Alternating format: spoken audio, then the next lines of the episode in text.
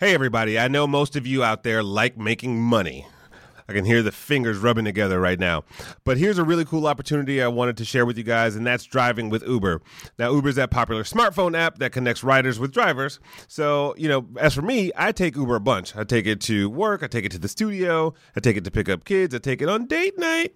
Um, but it, most of the times I'm in an Uber, I have an amazing conversation with a lot of the drivers that are there. They're always interesting people from all around the world. Um, some things I've learned just in having conversation is that they love being their own boss boss. It's a great way to be an entrepreneur. Um, if you're a student, it's a great way to go to school, have a part time job, use your own vehicle, make some money. Um, even if you're a parent, it's a great way to get around. And in between taking kids to school and to camp and to soccer practice, uh, you can always find some time to make some extra cash. So you've got a car and a license. Put them both to work for you today and start earning serious life changing money. Sign up to Drive with Uber by visiting drivewithuber.com. That's drivewithuber.com, drivewithuber.com, and tell them Innovation Crush sent you.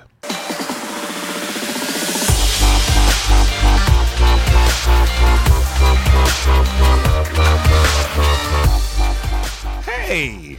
Welcome, everybody, to another installment of Innovation Crush. Uh, my name is Chris Denson. In case you didn't know that, I hope you do. Um, unless you are listening for to us for the first time, and if so, um, you should know that this show covers all things marketing, innovation, ideas, creativity. Um, a lot of guests who are inventing and reinventing the way we do things. So um, uh, today we have a doctor. You're you're the second doctor on the show, by the way. Honored, honored, honored. Um, uh, Dr. Irwin Adam. I will. I'm going to spare you the Eydelnant part. Yes, sir. Um, even though I just kind of actually didn't. Uh, welcome. Thanks for for coming in. Um, let's start with, with some easy stuff.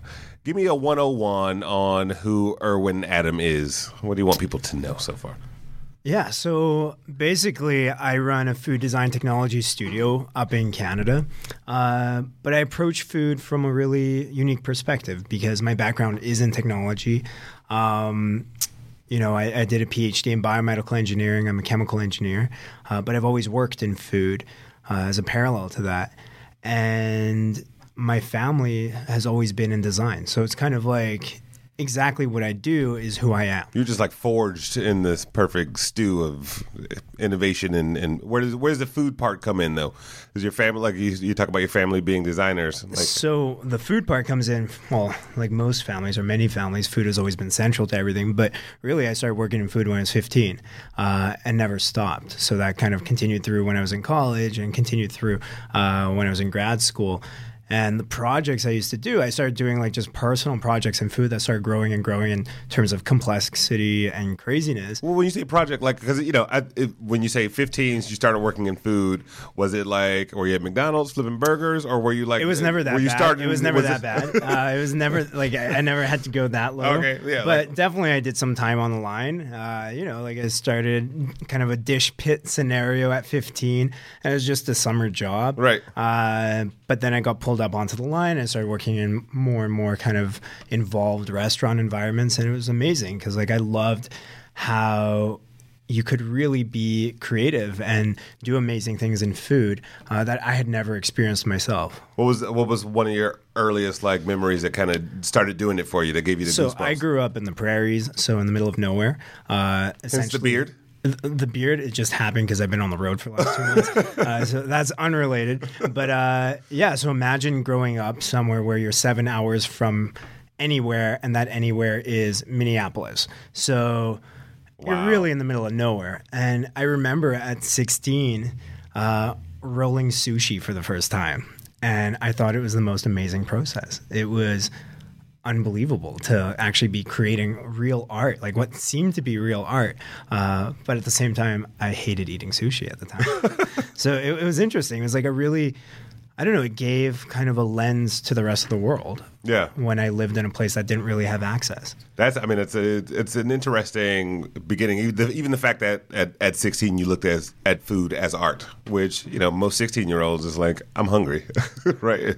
Um, where, like, I don't know, where do you think that perspective c- came from, right? Was there, again, I grew up in a, a, family that really respected design. Like my mother's a designer, um, and I think that just has always been in our environment. Um, I was the kid that would go away for a weekend and then come home, and all the rooms were rearranged, and the whole house was completely rebuilt. you know, so I was used to change. I was used to keeping an eye towards aesthetics um, and really learning history behind art as well and design. Nice. And so there's a lot of appreciation for that. And so I think when I started finding that in food, it just continued. So now uh, there's a food studio, right? Um, I'm gonna re- I'm gonna read from my notes. That's how that's how prepared I am. So you know, um, we are redefining food and beverage futures through creative engagement, cultural scanning, content generation, technology development, food design, and edible imagination. That's that a covers a lot of fields. uh, so it's amazing. So the evolution of the studio has really been organic. Um, I'm very fortunate where I have built out a team of amazing people who I can go to every time I wake up with a new idea. Uh, so the team is made up of architects, designers, a chemist, chef. I have a social worker on my team, a photographer. Uh, so it's really this broad mix of folks who all bring their own perspectives and lenses to questions in food. So I really push the team to explore food experience, interaction, and engagement. Um, and allow them the ability and the latitude to pull the resources they need from one another to really create new things. Yeah. And so we do a lot of conceptual work too. So, you know, we'll do kind of our classic brand work and whatnot. Uh, but we do a lot of conceptual work. We'll ask questions around tasting data. You know, how, what does it mean to engage my senses, or particularly my sense of taste, to quantify the world around me? Right. So, like us as individuals, we're inundated with a lot of big data. Yeah. Right. So we have all these visualization strategies. There's a lot of ways that we try to digest that data, but why don't we use our taste and flavor sensing systems to understand that information. To literally digest the data. To literally digest the data. I, I, dropped that one for you. I know. I was, I, nice. I was going to leave it alone at first. I, am being generous today. I'm being generous. But really, and so, you know, we have this olfactory sensing system or our sense of smell, let's say, uh, that can differentiate 10 to 20,000 different flavors. You know, we are highly evolved to do this, but we don't use it for anything quantified. Right. Uh, so our question really was, what does that look like? You know, how green is our taste and our smell in order to quantify the world around us? And so we started with a prototype. Uh, this is already going back to closer to the beginning, a couple years ago, um, when everything was just a project. But that allowed us to create a system that would cull sentiments from Twitter and then define those sentiments by different flavors or tastes, so sweet, salty, bitter, right. whatnot. And we would associate different beverages with them, and then you would tweet at this machine that then would pour you a beverage on demand that was in proportion to the current state of sentiment uh, in Twitter. Um, the uh, I guess the the beginning of that particular project and probably a lot of your projects is asking some sort of weird question, right? It's like if you if you say what does like who in on your team was like what does data taste like? Like where and, and where does that perspective come from within the team, or was it just kind of like there's a lot of inherent curiosity. So that was back in the day where there was really not much of a team. That was a we had an intern from Brazil. Uh, he was a computer scientist and needed a project, um, and we actually were expecting to get a mechanical engineer, and instead we got a computer scientist. So we had to come up with a project on the fly, and that's really what came out. Hmm. Um, and certainly there's a lot of referencing that happens as well. There's a lot of work out there that might be very esoteric, right. um, very scientific, or very academic or very niche that we reference when we work on projects and a lot of the the ethos of our work is really the democratization of these ideas you know so whether it's a democratization of food that you might have in a three star michelin restaurant or the democratization of like some very esoteric uh, paper right. uh, written by a scientist who tried to communicate some concept between taste and knowledge right we try to take those and actually translate them to things that people understand. And tangible things. So not we're not talking about white papers and talking about literature. We're talking. By the way, I've, I've. I've looked you up. I've I've read some titles of your white papers and and publications you put out, and I was like, what? uh, those are probably from the research days. virtual microwells for digital microfluidics. I'm like, all right, I don't know what to ask this guy. so it's probably one of the most useful things that I did in my PhD, uh, though not the most, I'd say, lauded piece of my PhD. But yeah, that comes from uh, my days back, really trying to create technologies that could improve our state of healthcare. And so that was a focus on personalized medicine and really looking at how we can take something the size of a laboratory, so it's something that might cost millions, if not tens of millions of Right. dollars, and how we can reduce that to the size of something that fits on a microchip. So there's a whole field of researchers out there doing amazing work in this area, and that's called microfluidics or lab on chip technology. Very literal, lab on a chip. And I was really fortunate where I got to work in a laboratory at University of Toronto uh, with a, a, a very uh, leading expert in the field, uh, Dr. Aaron Wheeler, who really was pushing this area of microfluidics, but he had his own technology, which was called digital microfluidics, where we would use electric fields to move tiny droplets of liquid. Uh, and it was amazing. So essentially, the idea would be, you know, imagine you were to come to the physician's office and he would take a skin sample Right. and then turn your skin into each of the tissues from your body and then be able to screen drugs against those tissues and do that for let's say under a hundred dollars Right. and do that on something the size of a microchip or now, how, lo- how long ago were you working on that particular project? Uh, so that- I just left academia last April. So Oh, wow, okay. Yeah, so April 2014 was when I jumped ship and I went full time on developing out my studio. Yeah, because I, I mean, you know, I, I've been sort of obsessing a little bit or paying a lot more attention to sort of this personalized healthcare. These, you know, instead of uh, you know one to many kind of solutions of medication or scientific applications to healthcare, it's like these one to one, like being able to 3D print something specifically for you, an organ or a piece of tissue, or different things like that, or even um, Theranos. I don't know if you've heard of this. It's like a, it's like a small about the size of a like a one of those capsule pills, um, and you can get a drop of blood in there, and it's like worth it, that that scientific value is worth those six vials of blood that the doctor will take from you, and that's something you can do at home, right? So that's one of those things that's coming out later this year. So it's interesting, like you know you come from this place of science and health and like a broader issue and bring it down to sort of these food science ex- experiences. Well, so a big piece of the work that I do has to, um, it, it reflects, I guess, my personal interests and my shifts in the way that I perceive the academic environment. So that for me was a big step, was Right. leaving academia. Um, because of a lot of the pressures I felt exist in academic environments to change. You know, I don't believe that they're fully sustainable the way they exist today. Um, and I, I think I had a fortunate position where I had done quite well in academia, and there were certainly opportunities there. But I really did see a bigger opportunity to do my own research outside of academia. And so that was really when I pulled the trigger on launching the studio full on. Uh, you know, in one year, I've gone from three people to 16 people. Wow. Um, and that's something that I would not have been able to do in academia. Uh, it would have taken me much longer. I would have been much more focused on getting my tenure and like doing a lot of bureaucratic Right. and administrative work that would just detract from probably my most creative and available years of my life. Well, when did well, like when did that become a thing, right? Because you know, I think we all go from this like I'm doing what I have to do, and then there's that one thing I really want to do, uh, and and also you you mentioned personalization, and that's kind of like finding your for me it's it's like finding your own voice within your experiences, right? You, you spend, uh, we all spend uh, a certain number of years or amount of time at, with, with a job, which we like, but then there's like that one thing that we're trying to figure out how to bridge the gap, or if there's a real opportunity to do that. What was that process and that transition like for you? Was it uncomfortable? Was it great? You know, it, it was tough. It was certainly tough. So I was very fortunate, though, at the same time as it was very organic.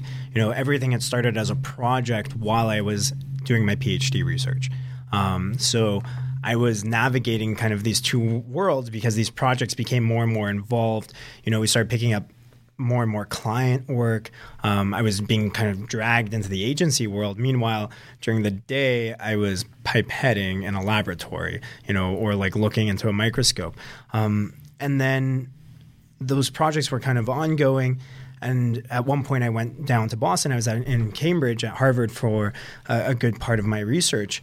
And I was very fortunate where I happened to be in a lab that the postdoc I was working with was launching a science and food program at Harvard. And so that was very inspiring too, because she um, definitely opened my eyes to hey, like there is an opportunity for us to do things outside the laboratory. So Dr. Amy Ro- Rowat is actually here at UCLA, um, and she's an amazing mind who's thinking about these things in food and science. And definitely that kind of I think started that trend for me that hey, you could actually do something a little bit different, and that just grew and grew. So then after I was in Boston, I was in Paris for a while uh, at École Normale Supérieure, which was like also a very uh, you know paradigm shifting experience that Right. opened my eyes to hey, you can do things that lie outside of your expected course. Uh, and then I came back to Toronto and started, you know, putting things out there. And just as we started putting things out there, we found they resonated with people. And the very first real public project, very public project was this two week pop up called Bev Lab. And it was a beverage laboratory. We popped up uh, on Queen West in Toronto. So, for anyone who knows that street, it's kind of like the place in Toronto. There's a lot of foot traffic there. It's a cool neighborhood that's been changing quite a bit. Um, and it was amazing. People would just walk in. They're like, "What's going on here?" And we were like, "We don't know."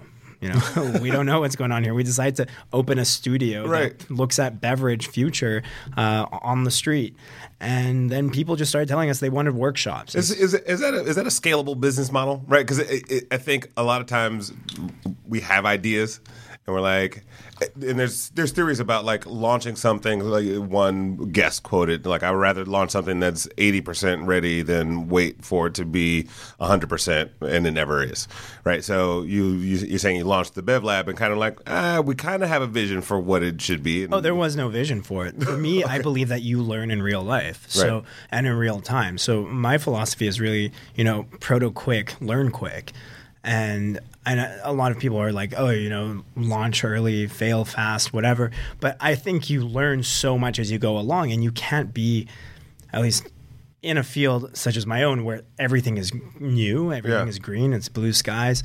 Um, you can't be so arrogant as to say this is what it's going to look like. Right. This is what it is. You can certainly set your vision, but when you start bringing in the public and you start bringing in experts to start exploring with you, you learn in real time and you're able to quickly. Well, it's like it's like fluidity is the new norm, right? Where you know rigidity was the way America was built, right? You're Like we do this. This is the workday. This is you know why we have an almanac and uh, why daylight savings time exists, and like all these this systemized way of making things. Where you know where I feel like we're in this era of experimentation, right? It- Where the- where it's you know two stodgy old companies deciding to work together and do something together, like and that's never before been done, um, or you know working a lot with startups and big brands and and things like that. Um, you, you mentioned earlier client work. Right. So, what does who who would be a client, and what are they asking you to do? Yeah, sure. So we work with kind of, I'd say, three different areas of clients. So we work with a lot of large food and beverage clients. Uh, we work with hospitality groups, and then we work with emerging food concepts. Um, you know, so a, a very one of our, our bigger clients is uh, PepsiCo. So we work with PepsiCo in a number of different capacities. Pepsi Clear. Did you? Was that you? Pepsi Clear. That was that was not me. I- Okay. I, cannot take any credit for Pepsi Clear, but uh, and and I had no affiliation with the recent campaign to bring back Pepsi Clear. Um, that was not me. But uh, you know, with them, we get a lot of opportunities to explore how to engage um, the public at large. So whether it's actually looking at product or it's looking at more activation spheres and starting to understand how we can um, create interesting experiences that both contribute to the public at large, but also obviously help build brand and brand recognition uh, and consumer understanding about products that are, are launching. So there's certainly a business side to that. Um, but where we've been very uh, privileged in working with PepsiCo is that they've really given us a lot of freedom to do um, cool and interesting work Right. that often just wouldn't be possible in another place because either the, the funding wouldn't be there or the ability to take risks wouldn't be there. Now, do you find that you go out and you like I don't know from a biz dev perspective, like are you going out and like pitching or like people coming to you? Because I get I get a Pepsi right where it's a, an endemic brand, but does I don't know does like a Dodge come to you and go like, kind of ask the same question that you asked earlier, like what does the driving experience taste like, or what what does this ex- exist yeah, like? so that's definitely a area that I'm looking to push what we do. You, you know, you have people who are thinking about uh, the sonic environment. You have people that are thinking about the visual environment. And I realize there certainly is an opportunity in the taste environment. You know, Right. How can we become the experts of the taste and flavor environment? Uh, and right, what does your brand taste like? That's a very legitimate question. And I would love for people to come knock on my door with that question. Um, what does Innovation Crush taste like so far? uh, do, you, do you actually want to know what it tastes like? I don't know. I don't know. I drove a long time to get here, but LA is very big, so Yeah, uh. I, I've been learning that uh, Uber is my friend. Uber is yes, uh, the, uh, especially yeah, especially Though I just got an earful, a thirty-minute earful on how Uber is not friends with the people driving, but that's a, a different discussion. um, but they're one of our sponsors, by the way. Just Got no, it, I'm got it, kidding. got but uh, you know, definitely that's an area we like to explore. Um, but those people haven't been coming to our doors yet. You know, we're where we're getting a lot of I call them pings from is certainly from the food and beverage environment. That's like an obvious one. Right. Uh, definitely the hospitality uh, area. You know, whether it's large resorts, cruise lines. Um, they're coming to us saying, "How can you create unique experiences for our guests? You know, we want unique, memorable experiences. Everything's kind of been done. What can we do different? You know, Do you have a, a favorite project? a favorite project. I love our internal projects. Like our internal projects are the best, where we get to do our conceptual work and our, our pushing it type work. Uh, one of them right now is about creating utensils that make us taste things that aren't there. So, what does it look like to have a spoon that makes me taste something uh, sweet without having sugar? What does it look like to have a fork that makes me taste salt without having salt? Uh, that's one that I love uh, because it, it really is this merger of the, the the food design and technology. Right. Uh, and that's a space where I can see my whole team rallying around a, a single project.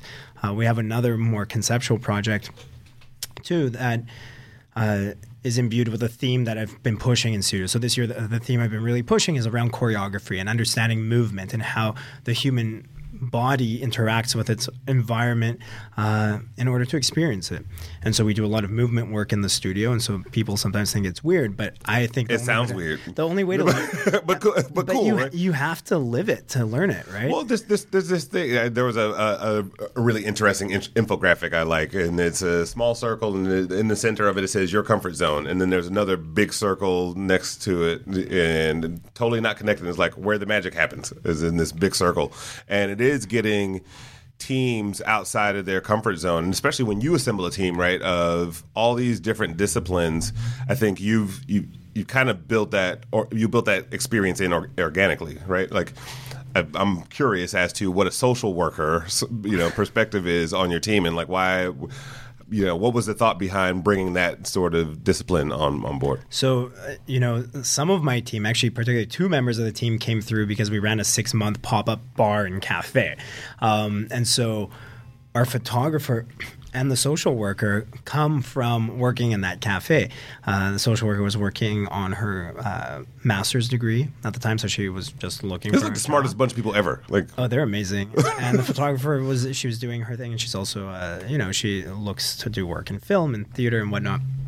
Anyway, so they just happened to be working, and as they started seeing what we were actually doing, they were like, "Well, how can I get more involved?" Uh, the social worker got more involved through uh, a high school program that I started up called FEED, which is Food Education, Entrepreneurship, and Development, where he basically brought uh, high school kids in from a priority school in Toronto. Um, it's a priority school. I don't know if we have those here. well, it's a euphemism for yeah, it's a euphemism for an at-risk population. But to be honest, like these kids are awesome. They, Right. Like they are so driven, so motivated. They inspire me. Uh, so maybe the program was self-selecting in that sense. But uh, yeah, these kids came in. I ran a bunch of food immersions with them for a couple months last summer, and then they did internships throughout the year. And now they're running their own food business this summer. Uh, they opened a shop right in front of Union Station, which is a big train station in Toronto, for the summer for two months. And so the social worker has been working very closely with the kids in order to really help push the program. And she also happens to be an expert baker. Um, yeah, I don't know how these people find me. Multi hyphenates. You know what? I'm again. I tell you, I'm so lucky to have the team that I have. it, it's self-selecting. The people that find me, Right. they get it. Yeah. You know, and same with my clients too. My clients are self-selecting. If you're going to work with me, there's already something wrong with you, right? Um, it means you're able to actually think outside the Yeah. scope of what you would typically be doing. You know, we're not just going to put up a bunch of like little displays and start hawking your samples. Like that's not really what we do. Totally. Um, and so it's amazing to work with a team and then also with clients that both understand that. No, that's that's that's great. Um, uh, I was going to ask you, what does Drake mean when he says he's running through the six with his woes? He means everything. he means everything. I'm like, is that some really weird? it means Tor- everything. Toronto euphemism? You know what? The six is where it's at right now. it it really is. The six is where it's at. I, you know, I get asked this question often, like, why do you keep your studio in Toronto? I'm just like, it's good. It's too. It's good. I just was like, I, I like I love what he says, and I'm like, well, uh, but I have no idea what he's talking about. So I could be like a chanting something towards Satan. I, I don't know if I don't know. Satan's in Toronto or it, not. just the six, the four one six. So sorry, we're the four one six. I don't know if you know. Oh, that. okay. Yeah, yeah. So our the code six, is, he abbreviated. Yeah, yeah, yeah. Because ten numbers down to one. Three numbers. Three numbers. That's yeah, that's too much for a, for a rap Yeah, verse. yeah, yeah. So with four one six became the six. Got it. Yeah, yeah. It's and easy. the woes. Well, we just got woes. Whoa. We just got woes. Um, speaking of rolling through the six with your woes, um, you were in a car accident a while back. yes, sir. Um, tell us about that because that was uh, It, it's actually funny that you bring that up right now. The the the woman. hilarious. The woman who no, the woman who. so it, it's this theme of the car accident has been coming up the last couple of days. So a, yesterday was a year since this car accident.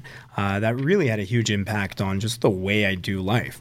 Um, but the woman who just drove me here in the Uber, um, she was driving exactly the car that I had the accident in oh wow.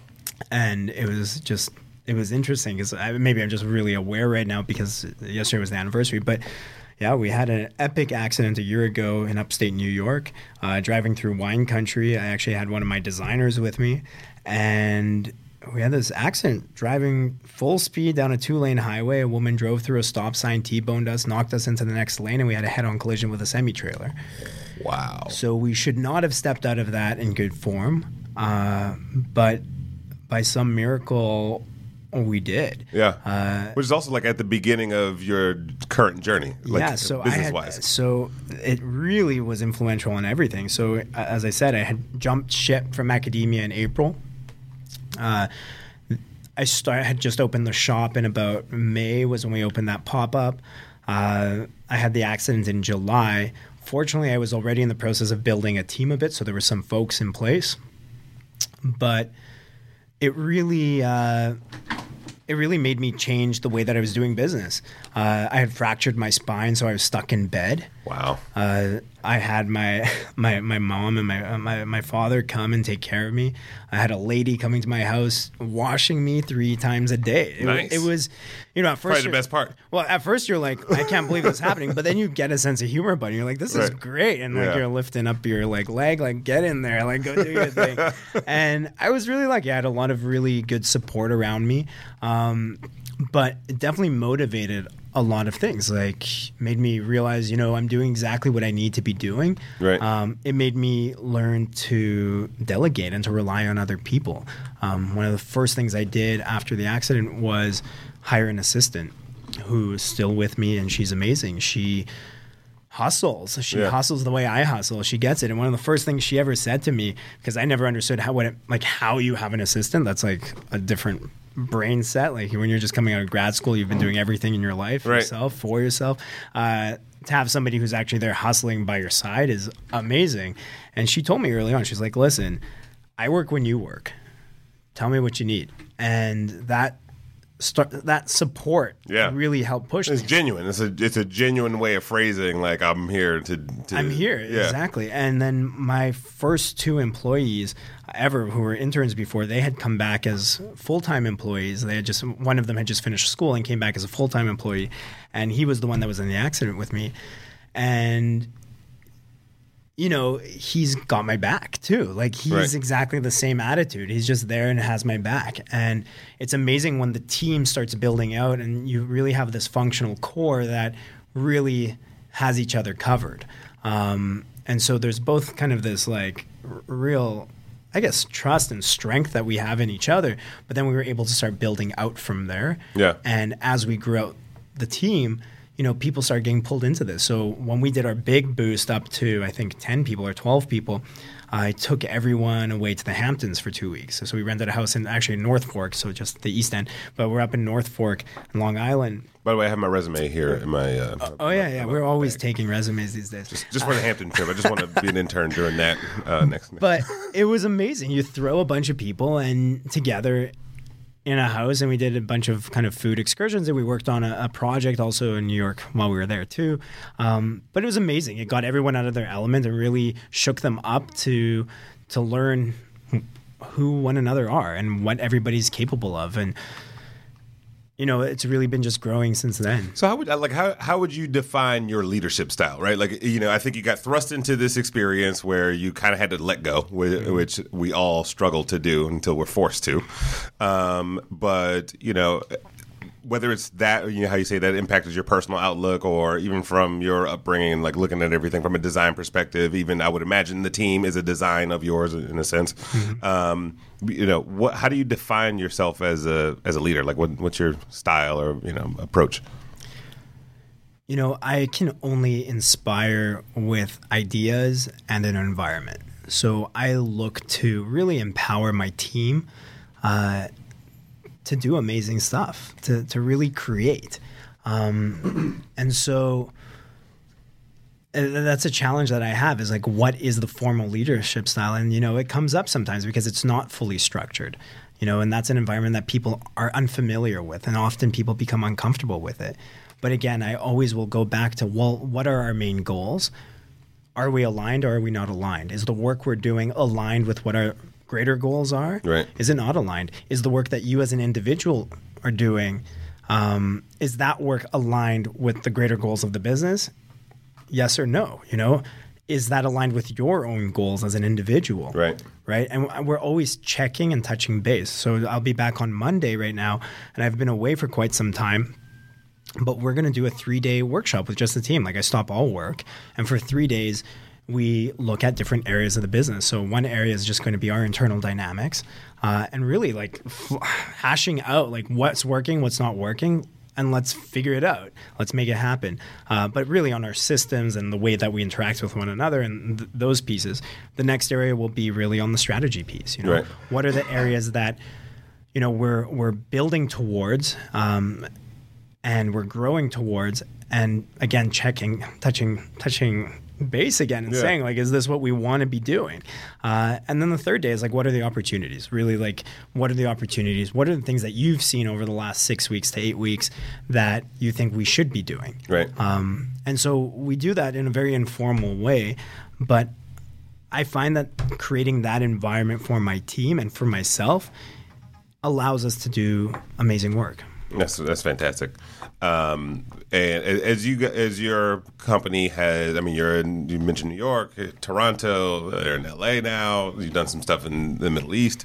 Um, what sorts of, at least from a, a food perspective or from your own perspective, uh, what are some universal truths you see as you go out to all these different regions of the world? Because you, I know, uh, to, uh, to some extent, you have to design for the culture, um, but to another extent, it's like ah, like these are some some connective tissue and, and things that we experience. Yeah, everybody understands food. So that's the number one piece, and that's why food is the platform of our studio. Um, doesn't matter where you're from, who you are, how old you are, what you believe in, you get food. Everybody's got to eat, and everybody eats in the way that they eat. Um, but they're also so curious when they approach eating in a different way that they've never seen before, they've never experienced before. And that's really where our opportunity lies, is really getting people to reimagine what eating can, can be like. Right. And so that doesn't matter where you are, whether you're in Dubai or LA, it doesn't matter. Have you gone into a place? I don't know. It's it's like we have water parks, right? There's water parks in California, but also California's in a drought. so there's there's this really weird, uh, you know, uh, So- dualistic dynamic that happens. That's a very sensitive. For me, that's It, no, it's crazy. It's it's it's it's weird, right? Like, you, oh, come to Knott's, you know, farm for the water experience. You're like, but you are going to charge me extra money for taking a shower. Uh, s- uh, but I, I wonder when you go into these other regions, you know, where food there may be food sensitivities, right? Like if you go to, uh, I'm going to make it up, but let's say you go to uh, some place in Africa where there's hunger issues, um, but then what you're kind of creating is this sort of luxury experience. Like, it, do you do you experience any sort of um, tension? You know what? You're absolutely touching on a sensitive uh, piece. Really, one of our projects is based in Amman, in Jordan. And one of the pieces I struggle when we work in the region is, you know, they have probably the largest refugee situation in the world right now. And I'll be in Abdoun, which is kind of this higher air, uh, higher end neighborhood of Amman, fully knowing that an hour away there's you know a half million refugees. Um, and so, yeah, certainly those points exist, uh, and that's something that we we struggle to to reconcile with. But at the same time, we also see the work that we do in food is not luxury and high end. We really see it as democratizing, and certainly in a place like America or Canada, where people don't necessarily understand their food environments to the best possible extent, uh, and they're making food choices that aren't necessarily the best for them, we find that we have the opportunity to get people to think about food, to become more conscious about food, to be more intentful around eating. Uh, by creating delightful experiences. So, not by preaching, not by being patriarchal and telling people this is what you should do, this is what you shouldn't do, but we create really cool experiences that allow people to think for themselves. We talk a lot about you know just with with all our guests, right? And I think most innovators, it, you create those experiences that kind of just get people to see things different, right? And it's kind of like you can't unknow something. So once you have an experience, you go ah, like some uh, often you start to connect some dots, right? You go into a situation. Oh, this this principle that I learned in the food lab kind of applies here. It could be like a, a family personal issue. You're like, oh, this is like let's just think about things differently in, in business and and in life. Um, speaking of, of thinking about things differently, there's uh, there's the Wilson supercomputer, right? That's been used for Watson, Watson. Oh, sorry. Yeah, yeah. Wilson is a friend of mine, um, and, uh, and Castaway is coming on. I think this. I'm making excuses now, uh, but yes, there's Watson. I wonder, as you as a technologist and you as a, a, a lover of delicious cuisine, um, where does the technology end, uh, and where does like the human instinct on you know the food experience kick in? You know, so I really believe that we are now at a point where that technology piece is starting to become more seamlessly integrated into our environment. Um, and I think the technologies that are emerging today are going to enable us to experience our food environments in a richer way. Um, you know, an example as Watson, right? Supercomputer Watson. Wilson. Oh, Wilson, yeah, we'll go back to Wilson. he was the, the, the, the slower younger brother Exactly. of Watson. hey guys, I want to make a food too. I would like to make a food. Sorry, I'm trying to do a dumb computer voice. It, it worked. It worked. Uh, Ish. definitely on the ish side. Uh, but yeah, so you know, we have something like Watson that starts pumping out recipes, and I think Watson first launched in the food area maybe about a couple of years ago Right. at South by Southwest. Uh, there was a food truck that was just cranking out recipes. Was it really useful? Absolutely not. It was nonsense coming out of a computer that a chef was then translating into recipes. But that was in the build mode, and that's you know that's something I have a huge appreciation for. It wasn't perfect. It wasn't exactly what it was being billed as being actually. Um, but it was being tested live to understand does this make sense in the world, right? And how does it grow? How does it change? And even you know, I've I've been connected to the beta versions of Chef Watson for the last while, for the last couple of years, and there was just a new round that was put out, a new uh, version that was put out that is now officially giving you the ability to choose ingredients. It matches ingredients on its own and starts generating recipes on Wow. its own. And so that's amazing. Like that can really give you the ability to access spaces that you've never understood before. And just to put it a little in a little bit more perspective for the audience, you know, from what I read, it also like it will take into account where you are geographically and what the local, you know, popular cu- cultural cuisine is, and and things like that, and t- takes in all this other data. Is, am I correct? For sure. So it has the ability to really pull in a lot of different influential data. So whether it's like styles of food, place, um, ingredients, and it can really consolidate that down into what is the uh, recipe that r- represents this.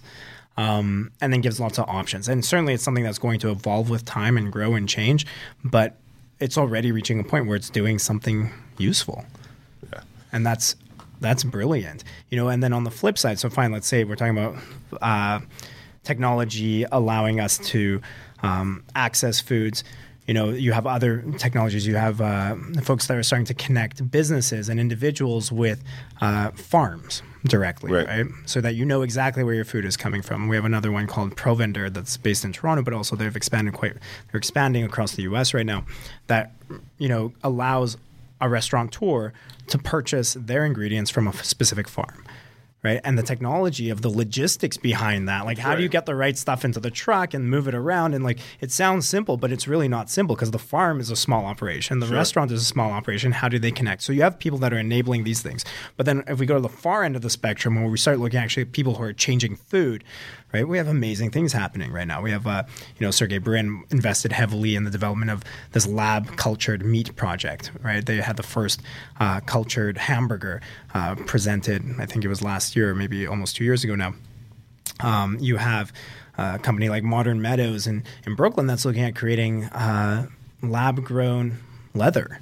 Right. right. So what does it mean when we start moving away from a farm? How do you feel about that? Like, how, like, what's your what's your feeling on growing meat? So there's certainly a need to change the way that we supply our populations with food. That's unquestionable. You know, we were recently sitting on a, panel with some pretty major food influencers, and one of them came up with this kind of math piece about how much a loaf of bread actually costs. You know, right now we live in an environment where agriculture is very heavily subsidized and Right. whatnot. A loaf of bread on the shelf should cost you about $14 today. It does not come anywhere near there It's one hell of a sandwich. but it's a $14 loaf of bread. That's bread. crazy. And we are not connecting real value to the production costs of these of these products. Um, and those are the products that are meant to feed our population. Right. And food is so central to, you know, maintaining social order and like structure and and really kind of keeping things moving along. And it's so primitive and basic. So on that end too, like we have a lot of room where we need to improve. And so the technologies that are coming out, or at least being explored, are allowing us to start thinking in that space. So do I think that lab cultured meat is the way that we're going to go? Absolutely not. I, I don't believe that we're going to figure out how to make that the most sustainable process possible. But what it's doing is it's allowing us, and this is actually similar to how we function in our studio. It allows us to stretch our imagination Right. and push us really far out of our comfort zone and then start understanding okay well what are the opportunities to to exist you know what are the things that we can actually do No, I like I like thinking about that, especially on the technology side of things, because it, you know, my, one of my theories is that we've done a lot of things just because we could do them. The thing allowed us to do it. It was ugly. It was just like, oh, let's see what it, you mm-hmm. know, and then suddenly. Years later, it becomes something that's super useful, right? It's just like we spent all this time collecting data from our mobile devices and wearable technology and so on and so forth. Now people are getting hyper personalized recommendations in real time based on where you are geographically or what your health is at the moment. The fact that our car like knows that we're diabetic and will measure our heart rate and go like, "Hey, wake up" or pull over, like whatever it is, or take your insulin. Um, we, you know, we didn't know what uh, we we didn't know where we would end up.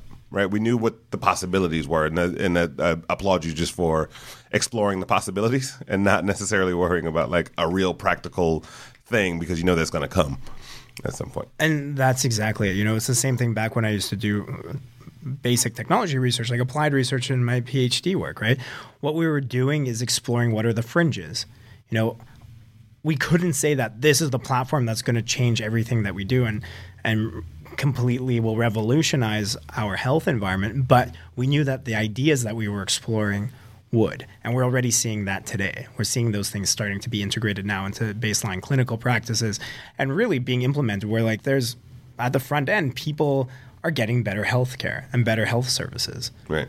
And that's very important. That's very important because that allows us to save the costs on actually delivering healthcare, um, but it also allows people to get the healthcare that they actually need. And so let's take that, and this is really where my food research is going now. Is how do I take a lot of those concepts and ideas and start exploring them within the food field? And that's really the, the research program that we're starting to put together is really a, a field around personalized food and starting to understand how food affects us as an individual. And do you see like I don't know, like do you want to keep your operation as a, you know, a semi-small 16 maybe 25 30 person team or do you see like you having an operation in multiple locations around the world and kind of replicating the same uh, intent and, and output? That's very much a question that's being considered right now. Right. Um, you know, do we kind of create these pods? The way I see them are as pods, and then you know you kind of have the right combination of people within a pod that then can create and execute projects on their own, uh, both on the research side, but then say also on the client project side, right? Sure. So they, I love having people work on both sides because it allows them to be in the real world and then in this like ambiguous like research world right. and it drags them back and forth to see okay i came up with this thing let's test it in the real world. This is what people did okay let's go home and like let's figure it out some more. Um, so yeah does that pod get replicated or not? That's something that i'm really considering because my ideal situation you know but this is like just if i were the boss of the world, uh, I would be like, okay, let's take this pod and make it move around the world. Right. Right. Like, let's move it from here to Paris, and then let's go to somewhere in Africa. Let's go to the Middle East. Let's go to Asia. Um, but the way people live their lives doesn't allow for that to happen. You know, I could do that myself, but I can't force all Yeah, these people. can to drag 20 other people with Yeah. So though though I am shocked, but like I have thrown it out there a couple times and people are down, but it's just not necessarily sustainable. Right. Um, and so where are the scalable pieces? Certainly one of the things we focus on is a lot of our internal project work. So whether it's coming up with our own food concepts um, or our own kind of technologies, I look to build those out and then scale those out and roll them out. So that allows us to scale without scaling the, the core studio. And the goal is eventually for those projects to become kind of the main revenue stream that allows us to be really free in our research. What's Ballroom Marfa? Ballroom Marfa is my hat right now. Uh, Ballroom Marfa is a gallery in Marfa, Texas. Um, Marfa, Texas being a really special place. If you haven't been, you should go. Um, it's just a very inspired landscape. Uh, It's become uh, an artist hub that really just has an amazing community about it. Very strongly connected with New York and and uh, LA now, but was started up by Donald Judd. Uh, a long time ago, I guess, who was an installation artist, I guess a sculpt became a sculptor in the 60s, really focused all his work on sculpture, but uh, took over this town, bought up, I think, something like 20 or 30 buildings around this town Wow. and turned them all into his studios. So all of his legacy of his large scale work still exists there. So you go to his studios, which are like these, you know, old uh, military base buildings, and he's created these like large scale uh, structures within them. And he was really focused on explorations of proportion and understanding how these things could exist, but he did it by actually doing it. Right. Uh, so really for someone like myself that's exactly my ethos so it's an amazing place to be um, and to see how somebody who really did it um, and lived it uh, created an environment that allowed that for that to happen That's awesome. Yeah, the, few times I've seen you, I'm like, he's got that. That's a cool hat. Uh, but now I know. I thought it was Martha Stewart, but um, it's a different. she's closely related yeah, she's, a, she's like she's like a wilson she's a yeah, Wilson, Martha. Martha Stewart. Uh, so um, the show is called Innovation Crush. What do you see out in the world that you're personally crushing on? You know, could be in your arena, could be completely left field for you. You know what? It's a lot of these kind of more and more seamless uh, integrations of, of tech. Um, there's again, I'll I'll always talk about Toronto because I, I love Toronto and I think that, Six. that the six, uh, the six. I'm serious. Toronto is something else, uh, and there's a lot of cool stuff happening there. But um, a I guess uh, someone else from Toronto, Ariel Garten. She has a company called Muse that they develop right now. These kind of headbands that allow us to control the environment around Yep. us through our our brain waves, right? And starting to see how those types of technologies are really going to integrate. How are we going to uh, use those types of interfaces with the world around us? That for me is unreal. Like that essentially will allow us to do anything just by thinking about it. Yeah. You know, again, is the technology there yet today? Absolutely not. But it's out there in the real world. People are using it and it's allowing for the development of the technology to a space where it will be able to do that. Right. Or at least get our mindsets there. Um, so I'd say that's one piece in the technology field. And again, I'm always going to harp on like my folks from Toronto because I, I love the place. But uh, very close friends of mine run a studio in Toronto called Partisans. And they're getting a lot of international recognition right now and really reimagining how we exist within our built spaces. Um, and it's amazing to see a team of, you know, guys who just they're a small shop, um, but they have a big imagination and a lot of drive that they can make an impact on the world in the way they do. Um, and it's really through combining technology, design, and just smart thinking in really redefining what architecture can be. That's amazing. Yeah, there was a uh, there was an event of maybe about a I don't know three weeks or a month ago um, called uh, City Innovate, and it was like a city innovation summit that happened in San Francisco, and a lot of it is just uh, exactly what you're talking about, like how cities are being redesigned because of what we now know based on data, based on just populations living longer. In San Francisco, they've actually run out of office space, so like the WeWorks of the world and the general, like all these sort of um, shared office spaces are becoming more and more apparent, but also like redesigning how we exist in those spaces because. Is the open floor plan great or is it crappy? Right? do I want my own office or do You know what? And at every level, you know, the environment affects who we are and how we function.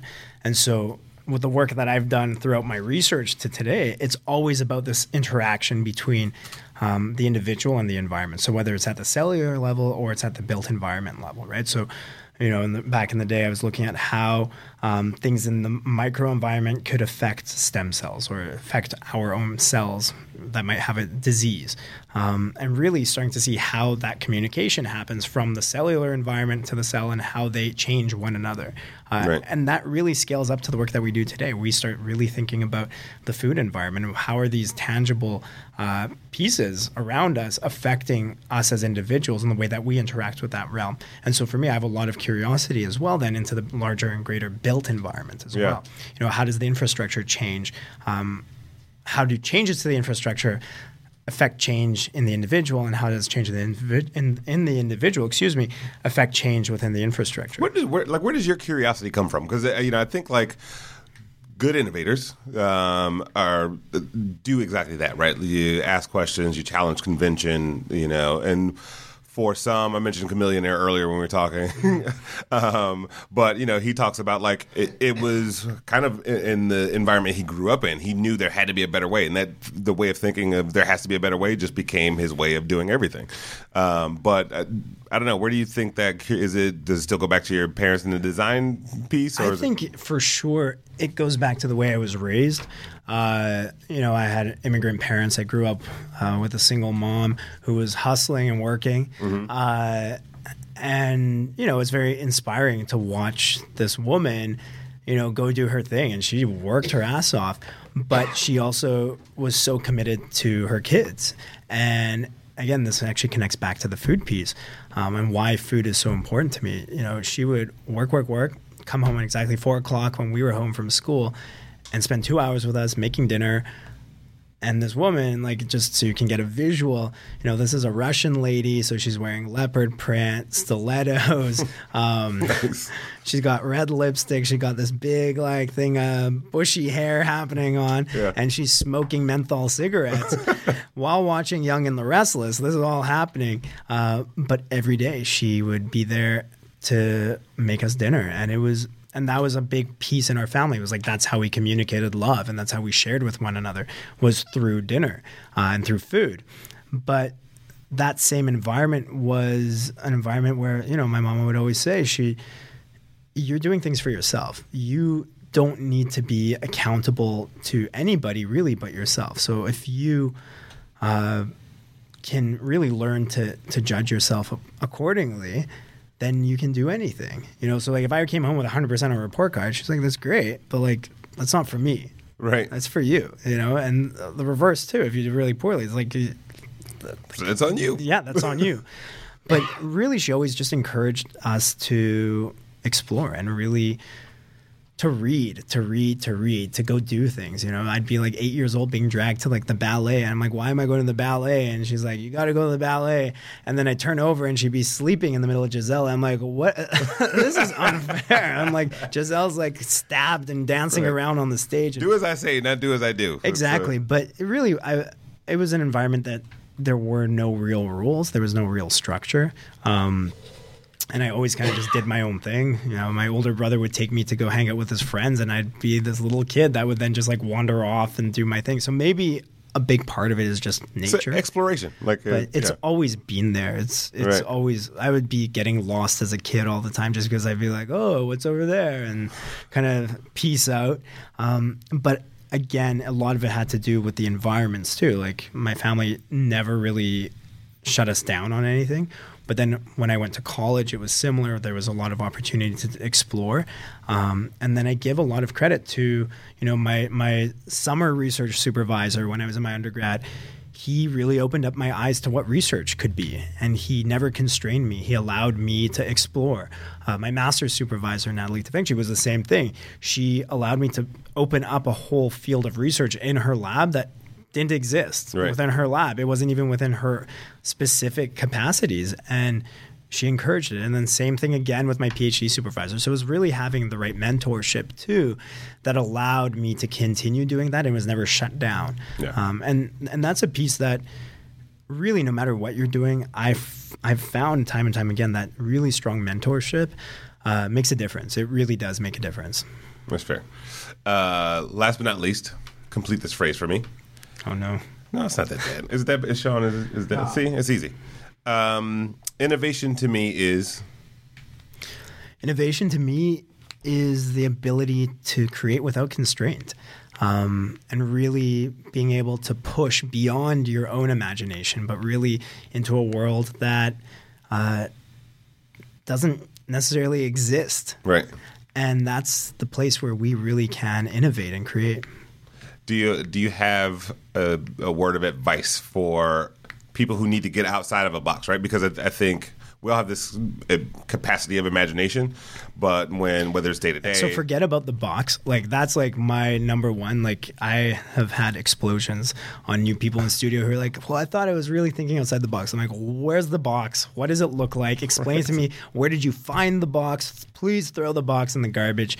Um, really, you have to let yourself unravel all of the things that have you stuck. You know, when I'm say launching a new project with a team, I'm like, okay, forget about materials that exist today. Forget about technologies that exist today. Forget about the way that we actually do things today. Let go of all those pieces and allow yourself to push as far out as possible and then start there. And slowly you can start coming backwards. It's always easier to come backwards Right. than to push outwards. Um, and, you know, that's whether it's our personal lives. You know, I was in academia. I could have said, oh, but I've done all this work to become a professor Right. and I, this, No, this is how you do it. This is how you do it. But when I let all those things go, suddenly I was able to say, hey, like it turns out there's actually other opportunities out there.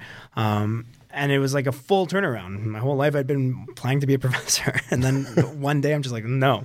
like, Right. And I was there already. Like that's the crazy part.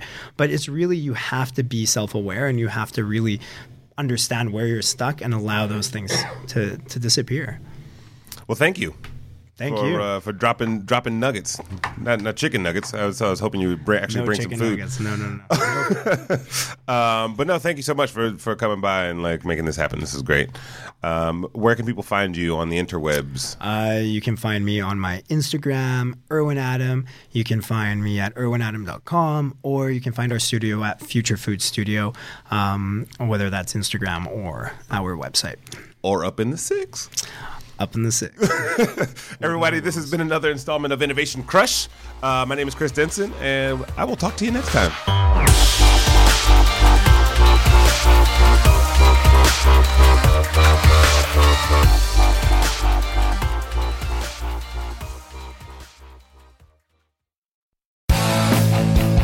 If you like listening to comedy, try watching it on the internet. The folks behind the Sideshow Network have launched a new YouTube channel called Wait For It. It's got interviews with comedians like Reggie Watts, Todd Glass, Liza Schleichinger. Schleichinger, I've been friends with her for 10 years. One of the funniest people out there, and I still have a hard time with the last name, Liza. Our very own Owen Benjamin, that's me, takes you on a musical journey down internet rabbit holes and much more. You don't have to wait any longer. Just go to youtube.com slash wait for it comedy. There's no need to wait for it anymore because it's here and it's funny. And I love you. A few days ago, Brooke Tudine posted an inspirational quote on her wall that got 17 likes and 3 comments. Thumbs up, Brooke. Geico also wants to make a comment. In just 15 minutes, you could save hundreds of dollars on your car insurance by switching to Geico. And nothing says inspiration better than saving money. Well, except for those posters that say things like teamwork, excellence, and make it happen. Hashtag keep climbing. Hashtag savings. Geico. 15 minutes could save you 15% or more on car insurance.